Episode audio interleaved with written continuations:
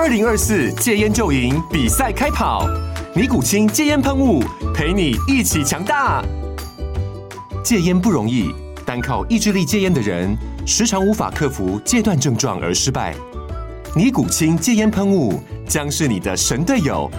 简单一喷，药品急速释放，立即缓解七大戒断症状，不限场合提高戒烟成功率。除了尼古清神队友，你还可以寻求专业医疗人员协助，一起迈向戒烟成功之路。尼古清戒烟喷雾，用科学方法戒烟，请咨询全台各大药局及戒烟门诊。本广告由尼古清戒烟喷雾、卫部药书字第零二七八三五号提供。嘉安嘉护股份有限公司，台北市中山区民生东路三段二号十楼，北市卫药广字第一一三零三零一九零号。尼古清戒烟喷雾，相伴每个新开始。据说、传说、听说、谣传、耳闻，天哪！我的世界怎么都是这种讯息啊？您收到过假讯息吗？资讯爆炸的年代，各种真真假假的讯息，我们怎么样才能够聪明不受骗？欢迎收听《新闻真假掰》，假讯息拜拜。我是黄兆辉，这里是由台湾事实查核教育基金会所制作的 Podcast 节目。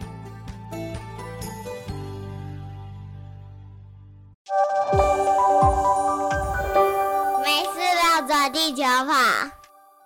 Hello，大家好，我是黄兆辉，欢迎收听新闻真假掰。今天要带着我们绕着地球跑的是松山和新中和社区大学的李律李老师。台湾事实查核中心从去年秋天开始，我们执行了一项台湾媒体素养计划，和全国的社区大学合作，希望将对于假讯息的意识，还有媒体素养，能够透过全国的呃几十所的社区大学，每年一万门的课程，能够传达给更多的乐听大众。那社区大学这里采用了很特别的融入式的教学法，所以我们这个几个星期呢，也都为各位采访到融入式教学法在全国推展的几位做得非常好，然后非常 特殊的教学法的老师来跟大家分享，怎么把媒体素养融入各个不同的领域。李老师好，你好，李老师教的是佛朗明歌舞哦，非常特别，可以把假讯息和媒体素养融入佛朗。明歌舞怎么进行呢？请问李老师，首先我想先介绍一下佛朗明哥的本质，其实应该是佛朗明哥音乐舞蹈啦，因为它还包含了自己的音乐。嗯、那它算是来自于西班牙南部安达鲁西亚地区的一种艺术跟文化。那历史不算是太久远，大约是近代的佛朗明哥，大概一百五十几年左右。那它的根基当然可以看到更古早、更久远，中世纪的欧洲历史开始。那它的内容也包含的非常的丰富，除了西班牙本土的文化以外，还包含了像呃阿拉伯回教。然后犹太教，甚至中南美洲，因为西班牙曾经去中南美洲殖民，然后也因此在那边带回了很多当地的文化。那还有比较大家比较不太知道，就是其实佛朗明哥还有一些亚洲的文化，所以造成佛朗明哥它是一个台湾人觉得很有异国风情，可是事实上欧洲人、西班牙人也觉得很有异国风情。大家都觉得这不是我们的东西的一种表演艺术。我也一直很想学习佛朗明哥，一直还没有时间，希望有机会赶快去跟李老师学习。对，但是我们在佛朗明哥舞蹈的这个传授过程中，怎么样融入媒体素养在课程里呢？由于这么繁复的一个体系，所以在佛朗明哥里面，我们光是我们这些老师在学习的时候，我们其实花非常多时间是在自学，而且我们很尝试利用网络，所以这整个过程呢，其实。在台湾还被还没被假新闻攻陷之前，我们其实已经先被假新闻攻陷了，因为我们在很多资料的搜寻上面需要非常多的查证跟辩证，很多时候是我们没有一个查核机制可以告诉我们，然后我们可能只能就是。保持着这一届资讯，但是未来也许看看有没有机会碰到相关的人士，然后可以去查核。所以我觉得学佛朗明哥其实某种程度会让你对于资讯变得比较警觉。如果你是有在关注这些事情的话，因为我们可能会比一般的不管是法律新闻。等等，现在大家相关的事情会有那么多立即的真假的查核跟回应，可是我们的东西不太会有，甚至有很多时候它会是故意的被包装成什么样子，因为有其他的因素，可能是行销，为了要让它更有故事性，为了让它更吸引人，所以呃，我觉得就是从佛朗明哥，你是可以反过来。反过来去想，今天如果你是从这个表演艺术的方向去想，你可能会用什么样的方式去影响别人对你的认知？所以这是呃，好像是最近有人说这叫做媒体禁用权，有点像是每个人大家自己都是一个自媒体的那个概念。嗯、那我觉得做佛呃佛朗明哥或表演艺术的人，其实很容易可以用这个方面去训练他们的思维。我在课程中非常强调就是融入式，因为来上课的同学他们都是比较期待的是一个肢体的，就是训练身体啊。来运动啊，来学习这个音乐舞蹈。如果突然跟他们讲说，好，大家现在坐下，拿出手机，我们现在要来讲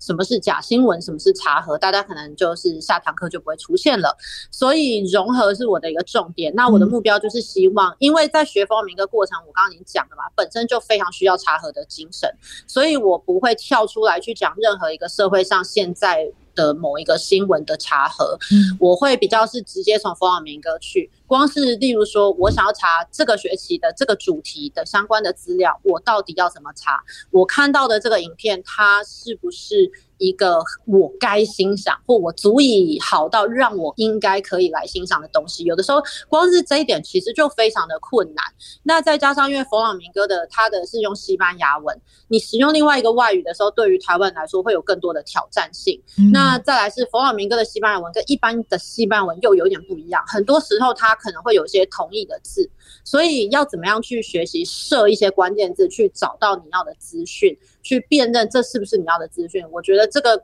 如果他可以在佛朗明哥这种好玩有趣的事情都可以找到这个技术练习的话，那他在生活上的事情，我发我相信绝对是有办法应用的。是，那您用这样的方式来佛朗明哥的传授的过程中，呃，告诉大家如何搜集正确然后重要的讯息嘛，对不对？那呃、嗯，学员们的回馈是什么？学员的回馈就是他们大部分都没有意识到，我现在正在训练他们媒体素养，嗯、就是对，就是他们的回馈就是对他们来说，他们的确就是在学习佛朗明哥。对，那我当然也会，例如说有一段时间，请大家一起来，哎，可能拿出手机，那我们来查一下，哎，我们这个学期教的东西叫做 Tango T A N G O，那这个字打入了 YouTube，你会发现，哎，还有哪些东西？然后他可能会发现，哎，这个可能跟阿根廷探戈的探戈是同一个字，但是是不同意思，那他怎么去区别？所以对于学员来说，他们的感觉是更理解佛朗明哥了，然后更理解怎么操作 YouTube，